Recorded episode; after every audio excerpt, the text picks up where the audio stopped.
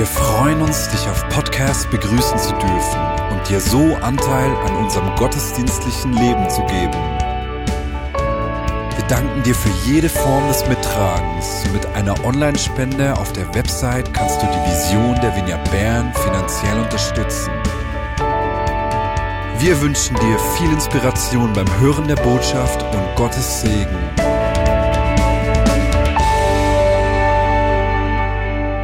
Und wir haben Grund zu feiern, wenn wir in diese Predigt einsteigen. Viele von euch haben es schon gehört. Am Tag, als die Prophetic Conference begonnen hat, am letzten Freitag, haben, die, haben wir die Verträge für die Räumlichkeiten unterschrieben, wo wir nächstes Jahr einziehen können. Ist das nicht begeisternd? Und Gott gibt uns Räumlichkeiten mitten im Zentrum von Bern, einen Steinwurf vom Bundeshaus entfernt zwischen Käfigturm und Bundeshaus. Und das ist einfach eine riesige Freude. Und wir haben die Möglichkeit, dort im Erdgeschoss ein Café oder etwas ähnliches zu eröffnen, ein Ort der Gemeinschaft, in dem wir auch in die Stadt hineinwirken können.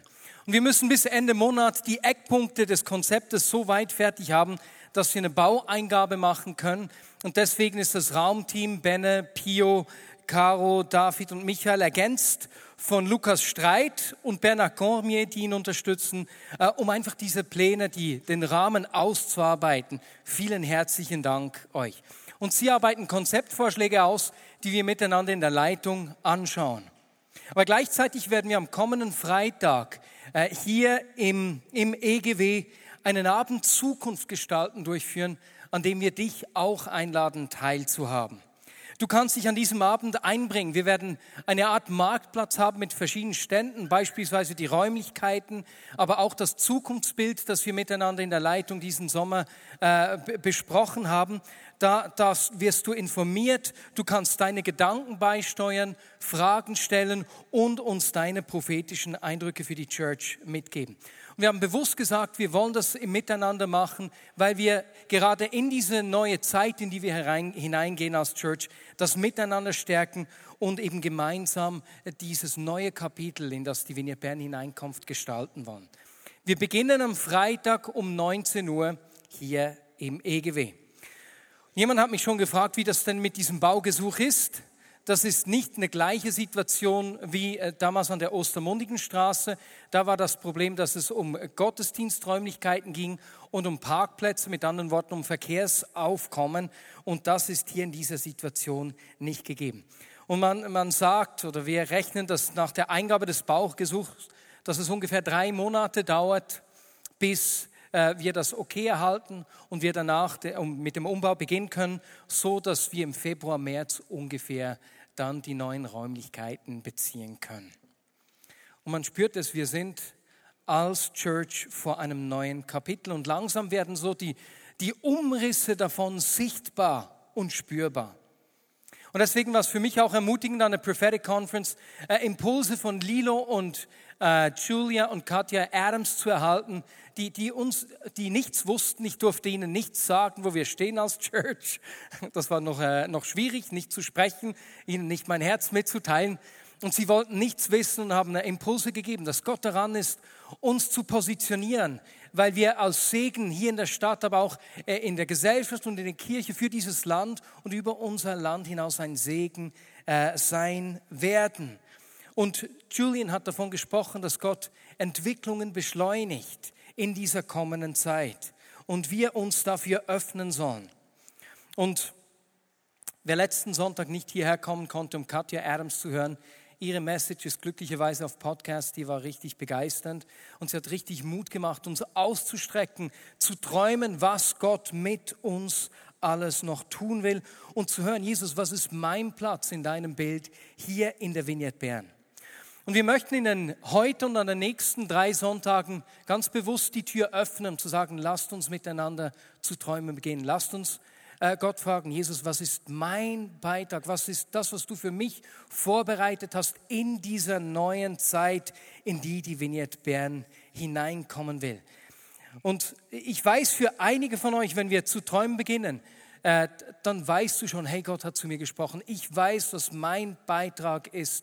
Und dann ist es für dich eine Bestätigung, wenn Gott in den kommenden Wochen zu dir spricht. Ich habe gestern beispielsweise mit Webers gesprochen, die in Moldawien sind und uns dort einfach richtig gut vertreten. Und äh, es ist so begeisternd von ihnen zu hören, wie sie leben und was Gott durch sie dort tut. Für einige ist es ziemlich klar. Andere beginnen erst zu träumen. Oder Gott hat etwas Neues zu ihnen gesprochen. Beispielsweise Yolanda Dolder, sie hat mir vor eine, zwei Wochen geschrieben und gesagt, hey, ich möchte in Murten eine zweisprachige Gemeinde Deutsch-Französisch gründen. Ich, ich habe einige Menschen, mit denen ich bereits unterwegs bin, aber wir können das nicht alleine. Denkst du, dass es weitere Menschen in der Vignette Bern gibt, die das ansprechen könnte? Und wenn das bei dir etwas auslöst, dann komm doch auf mich zu, dass ich dich danach mit Yolanda äh, Dolder in Verbindung bringen kann. Und wieder andere, die müssten zuerst mal meinen Slogan sehen. Ich, ich hatte nämlich in der Vorbereitung, ich habe das T-Shirt gekauft äh, und ich habe es diese Woche schon mal getragen und wollte es in die Wäsche tun, aber ich habe empfunden, dass Gott sagt, Marius, zieh dieses T-Shirt an. Weil vielleicht bist du hier und bevor du zu träumen beginnen kannst, will Gott dich ermutigen und dir sagen, gib nicht auf. Ich bin bei dir. Deswegen trage ich heute dieses T-Shirt. Und so werden wir in diesen Sonntag und den nächsten drei Sonntagen über das Träumen predigen. Wir wollen sehen, wie, wie Menschen im, im Alten Testament oder Menschen in der Bibel ein bleibendes Erbe hinterlassen haben und wie Gott begonnen hat, diesen Traum in ihnen zu wecken. Wie Gott über diese Bestimmung zu ihnen gesprochen hat. Und als ich heute in den Gottesdienst gekommen bin, habe ich empfunden, dass ich den Schwerpunkt etwas anders legen soll, als ich mich vorbereitet habe. Deswegen werde ich das, was ich als Einleitung gedacht habe, als den Hauptteil der Predigt machen und den Rest dann sehr wahrscheinlich äh, sein lassen oder nur noch ganz kurz erwähnen. Heute wollte ich eigentlich darüber sprechen, wie dieser Traum im Leben von Nehemia äh, begonnen hat, was sein Herz bewegt hat, wie das in ihm zum Brennen gekommen ist. Aber seine Einleitung, die Einleitung in seine Geschichte trägt etwas, das wir unbedingt hören müssen, das uns überhaupt erst den Boden gibt, damit wir zu träumen beginnen können, uns das Verständnis gibt, wie wichtig das ist, uns zu öffnen für seine Träume, die er für uns hegt, für die Pläne, die er mit dir hat. Wenn wir die Geschichte von Nehemiah anschauen, dann spielt die äh, in Persien, im ehemaligen Babylonien. Weil das Volk Israel den Bund mit Gott vergessen hatte, sind die Verheißungen der Propheten oder die Warnungen der Propheten Realität geworden und Gott hat sein Volk ähm, oder besser hat sich von seinem Volk abgewandt und sie sind verschleppt worden. Und das ist nicht nur, dass äh, die, die Israeliten verschleppt wurden nach Babylonien, das war das eine. Was noch viel schlimmer war, ist, Nebukadnezar hat den Tempel zerstören lassen. Der Tempel, der Ort der Gegenwart Gottes, wo Gott verheißen hat, dass er immer gegenwärtig sein wird, für immer wohnen will. Was ist nur geschehen? Wo ist denn nun seine Gegenwart? Und nicht nur die Tempel. Er hat auch Jerusalem in Schutt und Asche gelegt und damit die Stadt der Verheißung der Ort, wo immer ein König nach dem Herzen Davids wohnen soll, wo Gottes Herrschaft sichtbar wird und Israel zum Segen für alle Länder, alle Völker, alle Nationen werden sollte. Was ist nun mit diesen Verheißungen? Und deswegen war mit dieser Zerstörung ein großer Schmerz verbunden. Die meisten Juden hatten es in der Verbannung gut. Wir wissen von einigen, die hohe Positionen am Hof der verschiedenen Könige eingenommen haben. Und dennoch war dieser Schmerz da, dass der Tempel und Jerusalem in Trümmern lag. Sollte Gott seine Verheißungen vergessen haben? Und da kamen Generationen, die nur noch von den Geschichten ihrer Eltern, von diesem Tempel, von dieser Verheißung von Jerusalem gehört haben. Einer davon ist Zerubabel, der Mann, der in Babel geboren wurde. Mit ihm wird die Verheißung der Propheten Jesaja und Jeremia wahr. Es kommt so weit, und jetzt kannst du die nächste Folie einblenden. Ich habe mir nämlich die Jahreszahl nicht aufgeschrieben. Zerubabel, 538 Jahre vor Christus, begegnet der Kyros und der König, der persische König Kyros, schickt ihn zurück nach Jerusalem, um den Tempel wieder aufzubauen. Also der König gibt ihm den Auftrag, diesen Tempel wieder aufzubauen. Und wir lesen bei Esra, dass 50.000 Juden mit ihm zurückgekehrt sind. Wow, die Verheißung ist da. Der Ort der Gegenwart Gottes ist wiederhergestellt. Absolut begeisternd. Zwei Generationen später, etwa 458 vor Christus, erscheint der Schriftgelehrte Elia. Also wir sehen, das sind zwei Generationen, das ist eine lange Zeit. Diese Rückkehr der Juden nach Israel hat sich in drei Schritten, in drei Wellen ereignet und die zweite ist unter Esra geschehen. Esra ist ein Schriftgelehrter und ein Anführer der Bevölkerung äh, der, der, der Juden, die in Persien, in Babylonien geblieben sind. Denn einige sind damals mit, mit äh, wie hat er geheißen? Zerubabel, noch nicht zurückgekehrt. Ezra ist einer der Anführer und er kommt zu König Artaxerxes und Artaxerxes erlaubt ihm zurückzukehren nach Jerusalem und gibt ihm einen Auftrag. Er soll das Gebot, die Gebote Gottes lehren und die Gemeinschaft wiederherstellen. Und genau das macht äh, Ezra und mit ihm kehrt eine weitere Welle von Juden zurück nach Israel, um eine geistliche Erneuerung in das Land zu bringen. So schön, das Gesetz wird wieder verkündet. Die Gemeinschaft wird wiederhergestellt, sozusagen die jüdische Identität. Aber auch dieses Mal bleibt eine Gruppe in Persien. Einer von ihnen ist Nehemia. Er tritt 13 Jahre nach Ezra, auch unter König Artaxerxes, in Erscheinung. Die Verheißung ist fast erfüllt, dass Gott sein Volk zurückführen und Jerusalem wiederherstellen will. Und Nehemiah weiß, dass Ezra zurückgekehrt ist. Er kennt die Geschichte. Und deswegen, als er Besuch erhält aus Jerusalem, fragt er die, hey, sag mir, der Tempel steht wieder, Ezra ist zurückgekehrt, der, die, die Gebote werden wieder verkündet, die Gemeinschaft besteht. Wie ist es, wie steht es um Jerusalem? Und wenn ich das höre und die Geschichte vorher sehe, da, da spüre ich in ihm diese Hoffnung, die Erfüllung der Verheißung. Erzähl mir diese God-Story. Aber was er hört, erschreckt ihn. Denn die Besucher schildern ihm Folgendes. Die Leute, die in die Provinz Juda zurückgekehrt sind, leben in großer Not und Bedrängnis. Die Stadtmauer von Jerusalem liegt noch in Trümmern und die Stadttore sind verbrannt. Das hat Nehemiah nicht erwartet. Jerusalem ist ein Trümmerhaufen. Die Bewohner sind Feinden, den umliegenden Völkern einfach so schutzlos ausgeliefert. Und nicht nur, dass der Schutz fehlt, dieser Völker verspotten sie und rauben ihnen ihren Wert und ihre Würde. So sehr, das trifft Nehemiah so sehr, dass er sich entscheidet, ich muss zurückgehen, um diese Mauern wieder aufzubauen dieses, dieses, dieses Anliegen, dieser Schmerz, die mit großer Trauer und Überforderung kommt, brennt sich in sein Herz ein. Ich muss zurückgehen. Ich will die Mauern wieder aufbauen. Ich will den Schutz Jerusalems wiederherstellen. Die Menschen sollen Wert und Würde zurückkriegen.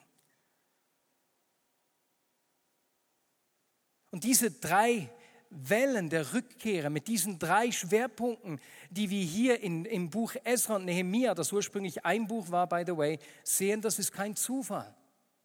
Wir werden gleich sehen, dass wir das im Neuen Testament in einer ähnlichen Form auch wiederfinden. Erstaunlicherweise endet jede dieser drei Wellen der Rückführung, der Rückkehr in einer Enttäuschung.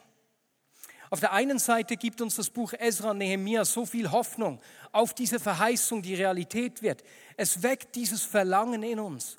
Aber wenn wir lesen, was bei Zerubabel geschehen ist, der Tempel ist wiederhergestellt. Aber die Menschen, die den vorangegangenen Tempel noch gekannt haben, den Tempel Salomons, die trauen und sagen, der Tempel wird nie mehr so herrlich sein wie damals.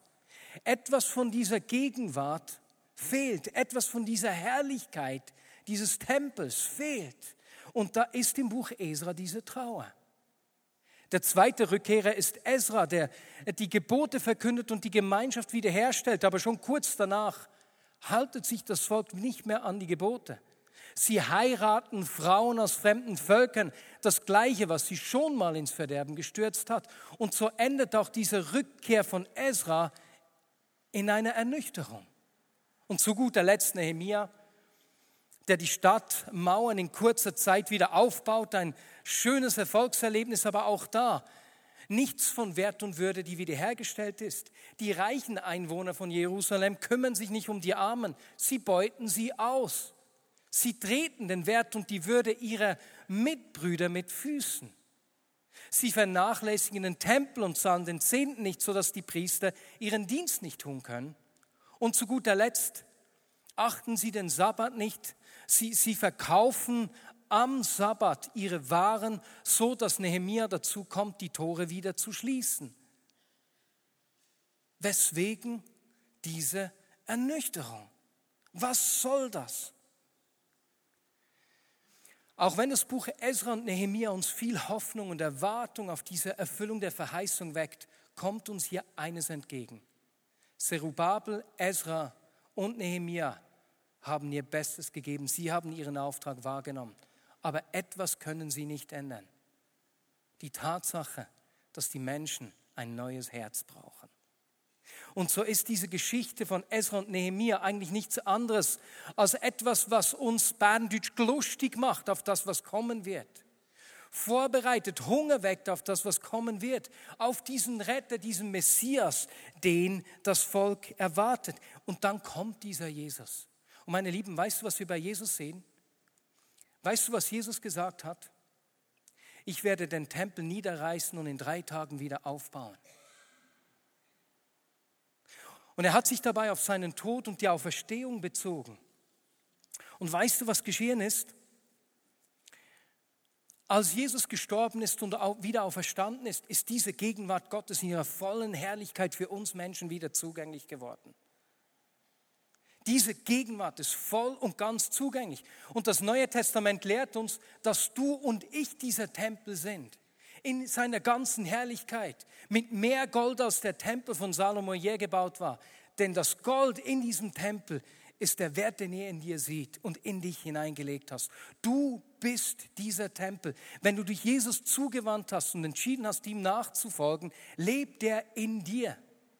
Und er ist nicht ein Wochenendaufenthalt.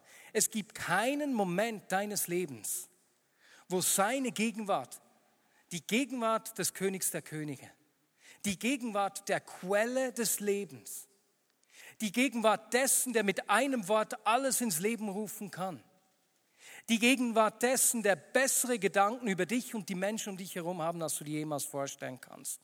Der lebt in dir, jeden Moment deines Seins. Wir sind im Urlaub über die Pässe gefahren.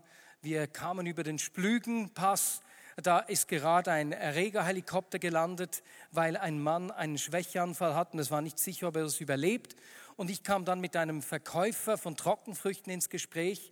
Und als wir so miteinander gesprochen haben, hatte ich einen Eindruck, weil er hat den Mann gefunden und er hat mir gesagt, dass ihn das bewegt und ich habe empfunden, dass, es, dass Gott durch dieses Erlebnis etwas aus seiner Geschichte heilen will, dass es ihn so trifft, weil es etwas in seiner Geschichte mit äh, wie getriggert hat. Und der Mann ist in Tränen ausgebrochen, hat zuvor gesagt, ich glaube nicht an Gott und danach sagte er, ja, ich weiß schon, es gibt etwas da oben, ich weiß nicht genau, wie es ist. Weißt du weswegen? Seine Gegenwart ist dort, wo wir sind. Meine Schwiegereltern haben uns eingeladen in den Urlaub. Wir haben, sie haben uns zu einer Woche Golfferien eingeladen. Und so haben wir einen Einführungskurs gemacht. Und auf dem Golfplatz war ein Mann, der seit Monaten eine Entzündung im Arm hatte und deswegen die langen Schläge nicht mehr richtig machen konnte.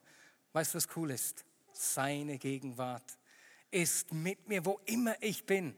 Und so konnte ich auf dem Golfplatz für ihn beten. Und dann kam ich zurück meine Oma liegt im Sterben und ich bin drei Tage bei ihr an ihrer Seite. Ich verstehe sie nicht mehr. Aber weißt du was? Seine Gegenwart ist voll hier. Es gibt keinen Moment deines Lebens, wo seine Gegenwart nicht mit dir ist. Und diese Gegenwart trägt die Kraft, alles zu verändern. Die Situation, dich selbst, Umstände, und deswegen ist das die Ausgangslage für unsere Träume. Wir können wissen, der König der Könige, die Quelle des Lebens ist immer da, wo ich bin. Der lebt in mir. Und der Feind versucht alles, dir das Bewusstsein für seine Gegenwart zu nehmen. Denn wir beten manchmal mehr von dir her und es stimmt, er kommt mit mehr von seiner Gegenwart. Auf der anderen Seite stimmt es nicht, weil er lebt in dir, er ist bereits hier. Und der Feind will dir glauben machen, dass er nicht hier ist. Auf der einen Seite, indem er uns das Bewusstsein für die Bedeutung seiner Gegenwart nimmt. Leute, seine Gegenwart ist das Wichtigste im Universum. Er ist die Liebe meines Lebens. Wo er ist, ist alles möglich. Ich werde nie mehr ohne ich sein, keine Sekunde meines Lebens. Und die zweite Art und Weise, wie der Feind versucht, uns das Bewusstsein für seine Gegenwart zu nehmen, ist, indem er dir und mir das Gefühl gibt, nicht würdig zu sein für diese Gegenwart. Ich habe die Geschichte schon mal erzählt. 1994 äh, haben wir einen, war ich in Anaheim. Ich habe dort drei Monate ein Praktikum gemacht ich habe am ersten Sonntag Gott unglaublich erlebt und deswegen hat John Wimber mich eingeladen, auf die Bühne zu kommen. Ich konnte da erzählen, wir haben gebetet, es war grandios. In der Woche danach war ich mit meinem Vater in einer kleineren Gemeinde eingeladen und habe am Morgen etwas, äh, einen Fehler gemacht, für den ich mich echt geschämt habe. Und dann sollte ich im Gottesdienst für Menschen beten. Und ich konnte es einfach nicht. Ich hatte so ein schlechtes Gewissen. Ich habe mich so äh, so, unheilig gefühlt. Und da kam diese Stimme und sagte, du Heuchler, jetzt willst du für die Menschen beten und vorher hast du gerade noch äh, verschiedene Dinge getan, das geht doch nicht. Du Heuchler, tu nicht so, als wäre das einfach egal. Das ist furchtbar schlimm. Und er hat mir meine Fehler vorgehalten. Und ich habe mich davon abhalten lassen, für diese Menschen zu beten. Ich hatte das Gefühl, ich, das, ich kann nicht einfach darüber hinweggehen. Ich muss ich muss ein bisschen büßen, schlechtes Gewissen, meine Ernsthaftigkeit zeigen. Und nach diesem Sonntag hat Gott zu mir gesprochen, hat gesagt, Marius, weswegen hast du nicht für die Menschen gebetet? Ich wollte dich brauchen, nicht weil du perfekt bist, sondern weil ich die Menschen um dich herum so liebe. Und dann hat er mich darauf hingewiesen, hat mir gesagt, Marius, ich habe am Kreuz für all deine Fehler bezahlt. Die Lösung für dein Fehlverhalten ist das Kreuz meiner Auferstehung. Es gibt nichts, was du dazu tun kannst. Und wenn du sagst, dass du noch ein bisschen Schuldgefühle haben musst, ein bisschen selbst zahlen musst, sagst du eigentlich, Jesus, was du getan hast, reicht nicht. Ich will selbst auch noch ein bisschen zahlen. Meine Herren ist mir unwohl geworden, weil ich realisiert habe, stimmt. Die Lösung für dein und mein Fehlverhalten ist das Kreuz und die Auferstehung. Deswegen bekennen wir unsere Sünden, nicht um uns dann zu suhlen, wie schlecht wir sind, sondern weil er nicht über unsere Fehler hinweggeht, sondern sie auslöscht, wenn wir sie bekennen. Du bist würdig. Seine Gegenwart lebt in dir. Nichts kann dich von seiner Gegenwart trennen. Du wirst keine Sekunde deines Lebens ohne die Gegenwart der Quelle des Lebens sein, die in dir ist. Das ist der erste Ausgangspunkt. Der zweite, die Rückkehr von Ezra, der, der, der die Gebote und die Gemeinschaft wiederhergestellt hat. Wir sehen das am Pfingsten. 50 Tage nach dem Kreuz, äh, besser gesagt nach der Auferstehung, 50 Tage später fällt der Geist auf die Gruppe der Nachfolger von Jesus, die sich in Jerusalem versammelt haben. Und mit diesem Geist geschieht etwas. Wie die Propheten es verheißen haben, gießt er seinen Geist aus und schreibt den Menschen sein Gesetz ins Herz. Sie erhalten ein neues Herz. Sie werden neue Menschen. Katja hat das letzten Sonntag schön gesagt. Sie hat gesagt, der Feind will dich glauben machen, dass du durch den Tod und die Auferstehung äh, von Jesus der gleiche Mensch geblieben bist, einfach ein bisschen sauberer. Ne? Er hat dich etwas gereinigt. Aber das stimmt nicht. Du bist ein neuer Mensch geworden. Er lebt mit seinem Geist in dir. Du hast ein neues Herz erhalten. Und auf der einen Seite haben wir dieses neue Herz erhalten und deswegen geben wir dem Heiligen Geist in unserem Leben Raum. Weil dort, wo er Raum hat, weißt du, was in uns geschieht? Die Frucht des Geistes beginnt zu wachsen. Freude, Friede, Freundlichkeit, Geduld beginnt in deinem Leben zu wachsen und wir werden fähig, in der Gemeinschaft zu sein. Es ist diese Ausgießung des Geistes, der Heilige Geist, der in dir lebt, der dich überhaupt erst befähigt, den schwierigsten Menschen zu begegnen und nicht vor ihnen abzuhauen. Es ist dieser Geist in dir, der dir die Zuversicht gibt, er kann auch mich verändern. Jesus schenkt mir erneut ein weiches Herz. Heiliger Geist, öffne du mein Herz da, wo es hart geworden ist. Denn wir alle erleben, wie unser Herz immer wieder hart wird. Wir alle erleben immer wieder Situationen, wo wir zuerst auf uns schauen. Aber das Gute ist, wir stehen nicht alleine da. Dieser Geist ist da, der die Frucht in uns wachsen lässt. Und diese beiden Tatsachen machen es zur Notwendigkeit, dass wir träumen.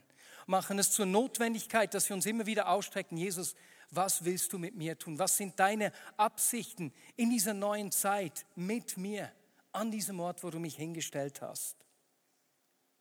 Denn was Jesus heute noch tut, ist, er braucht uns, seine Gemeinde, um Ruinen wieder aufzubauen, um Wert und Würde von Menschen wiederherzustellen. Dafür ist er gekommen. Diesen Auftrag hat er dir mir gegeben. Hier hat er Pläne, Dinge für dich vorbereitet, die durch dich und durch mich Realität werden. Er richtet sein Reich durch dich und durch mich auf. Wir sind seine Antwort auf die Fragen und Herausforderungen unserer Zeit. Und wir sehen das in der Bibel, wir sehen das in der Apostelgeschichte, wie Griechen und Juden zusammengekommen sind. Da ist etwas Neues geschehen, wie, wie Arme und Reiche am gleichen Tisch gesessen sind und wie sie miteinander die Welt innerhalb von wenigen Jahren auf den Kopf gestellt haben. Es wird durch dich und durch mich sichtbar an dem Ort, wo Gott dir Einfluss gibt. Und er schafft ganz bewusst Einflussgebiete, wo er dich brauchen will, um Situationen zu verändern, Städte wieder aufzubauen, zerstörte Menschen wiederherzustellen und Wert und Würde zurückzugeben. Und weil wir aus dieser Gegenwart leben, weil wir wissen, wo ich hinkomme, in welche Ruine ich hineinstehe, die Quelle des Lebens ist mit mir.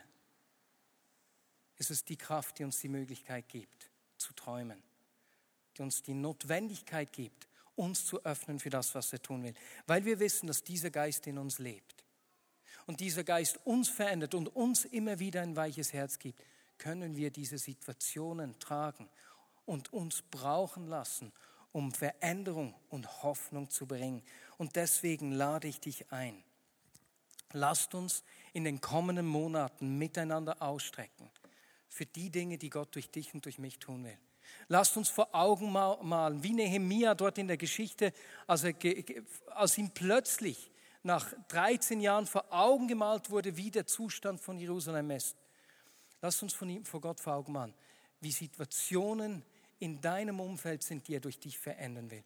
Egal, ob es einzelne Menschen sind, die er berühren will, ob du Lehrer bist und er will ganze Klassen oder ein Schulhaus durch dich prägen, das gesunde Denken beeinflussen an der Schule, wo du bist, ob es äh, um gesunde Produktivität gibt in der Unternehmung, wo Gott dich brauchen will, was auch immer es ist. Meine Lieben, lasst uns einfach uns ihm öffnen und sagen, ich will von dir hören, Jesus, in dieser neuen Zeit.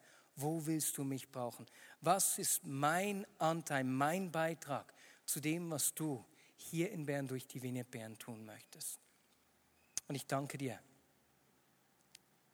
weil dein Traum, wenn wir alle miteinander träumen, wenn du das lebst, wo Gott dich hingestellt hast, werden wir miteinander viel mehr erreichen, als wenn wir das einfach durch ein Gemeindeprogramm miteinander hier äh, erreichen wollen. Und deswegen lade ich dich ein, doch jetzt einfach aufzustehen zum Schluss.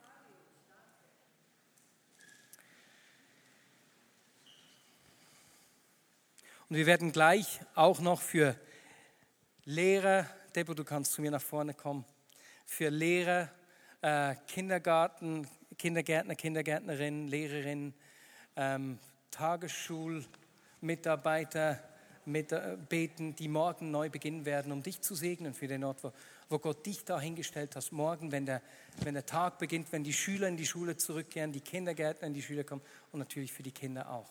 Aber bevor wir das tun, Lasst uns mit, bring doch Gott zum Ausdruck, dass du dich nach seiner Gegenwart ausstreckst. Wenn du merkst, dass das Fehlverhalten dir aufgefallen ist, Dinge, die dich von Gott trennen, dann bekenne es und in dieser Sekunde ist es dir vergeben. Wir machen daraus nicht eine leichte Gnade, sondern er ist die Antwort. Du kannst nichts bezahlen, um dich vor Gott gerecht zu machen. Jesus, wir lieben dich. Danke für deine Gegenwart. Danke für diese Gegenwart, die eine Realität ist, jeden Tag unseres Lebens, in jeder Situation, wo wir hinkommen. Und Jesus, ich bitte dich um ein Bewusstsein für die Kraft deiner Gegenwart. Danke dir, ist deine Gegenwart mehr als ein Erlebnis, sondern es ist eine Realität, die, die, die das Potenzial hat, jede Situation zu verändern. Die uns einen neuen Blick gibt auf die Situation, in der wir stehen. Jesus, mehr von deiner Gegenwart. Danke dir, hältst du nichts von uns zurück. Und so bitte ich dich um ein neues Verständnis deiner Gegenwart. Jesus, manchmal hat man Mitbewohner in einer WG und man sieht sich nicht so viel. Ich will dich treffen. Ich will mit dir essen. Ich will mit dir arbeiten. Ich will mit dir gamen. Ich will mich mit dir erholen. Danke dir für deine Gegenwart. Und Heiliger Geist, gleichzeitig strecken wir uns aus und sagen dir, nimm Raum ein in uns, schenk uns ein neues, weiches Herz.